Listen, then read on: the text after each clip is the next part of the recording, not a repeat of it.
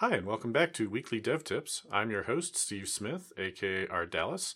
This is episode 36, in which we'll discuss a question I recently received about guard clauses and exceptions. If you're enjoying these tips, please leave a comment or rating in your podcast app, tell a friend about the podcast, or follow us on Twitter and retweet our episode announcements so we can increase our audience. I really appreciate it. This week's tip is on the topic of guard clauses and exceptions specifically whether and when it's appropriate to throw an exception in response to certain kinds of inputs, which is how guard clauses work. Our sponsor this week is DevBetter, group career coaching for developers.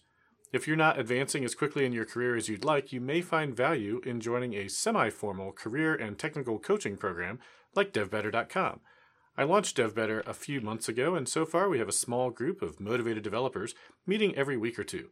I answer questions, review code, suggest areas in which to improve, and occasionally assign homework. Interested? You can learn more at devbetter.com. Now on to the topic at hand. As a bit of background, I described guard clauses in episode 4. If you're listening to these shows in most recent first order, I suggest you configure your podcast app to let you listen in order from the beginning and then start back with episode 1. You'll thank me later. In any case, to review, a guard clause is a check you make at the start of a function or method that then throws an exception if some input is not valid. For instance, you could have a function that is supposed to send an email to an email address that is provided as a string argument. If the string is null, or perhaps even if it's empty, it might throw an argument null exception or something similar before attempting to create and send the email. If you like the guard clause pattern, I have a NuGet package that you can use to easily add and extend them in a consistent fashion in your applications. Look for the link in the show notes. So, recently, listener Jeremy C. writes I discovered your podcast recently and am going through it. I love the guard clause shortcut for the happy path. What I noticed is that this behavior relies exclusively on throwing exceptions rather than what I learned 20 years ago in school that exceptions are for the unexpected and if you can reliably prevent throwing an exception, like checking for a null and handling it, you should in order to avoid the execution cost of exception handling. Is my information just outdated?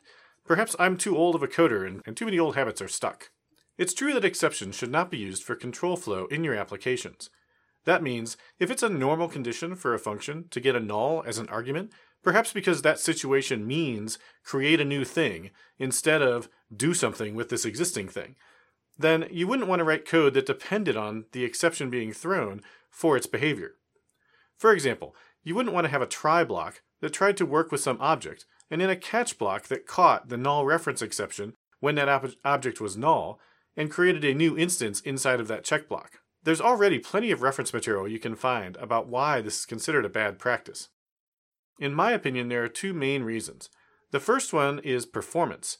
Exceptions are far more expensive than if statements, so you shouldn't use them where an if statement is more appropriate. This is the main one, and because of it, writing code that leverages try catch statements for something more than error handling is unusual, it's unexpected. Developers will be surprised to see this approach, which violates the principle of least astonishment. You want readers of your code to be able to immediately understand what your code is doing, and surprising them by doing things in odd ways is contrary to that goal. Coming back to guard clauses, the idea is that you're setting up an expectation that under all normal conditions in your application, you expect that these arguments will follow certain constraints. If they don't, the program is simply not going to work the way it should. In this case, an exception is the appropriate response and is more elegant than any other solution like returning a boolean value or a magic number or null and then having the caller have to know to check for those results. Thanks, Jeremy, for the great question. After I answered, he summed it up like this So, the guard clause is for the situation of, I told you the expected inputs, and while I'll protect myself from bad data, I'm not going to make a huge mess of if statements to protect myself. I'll just pass the mess back to you, since you're the one that was giving me crap. That's pretty much it. That's it for this week. Thank you for subscribing to Weekly Dev Tips. This will be the last episode of 2018, so Happy New Year and we'll see you next year with another great developer tip.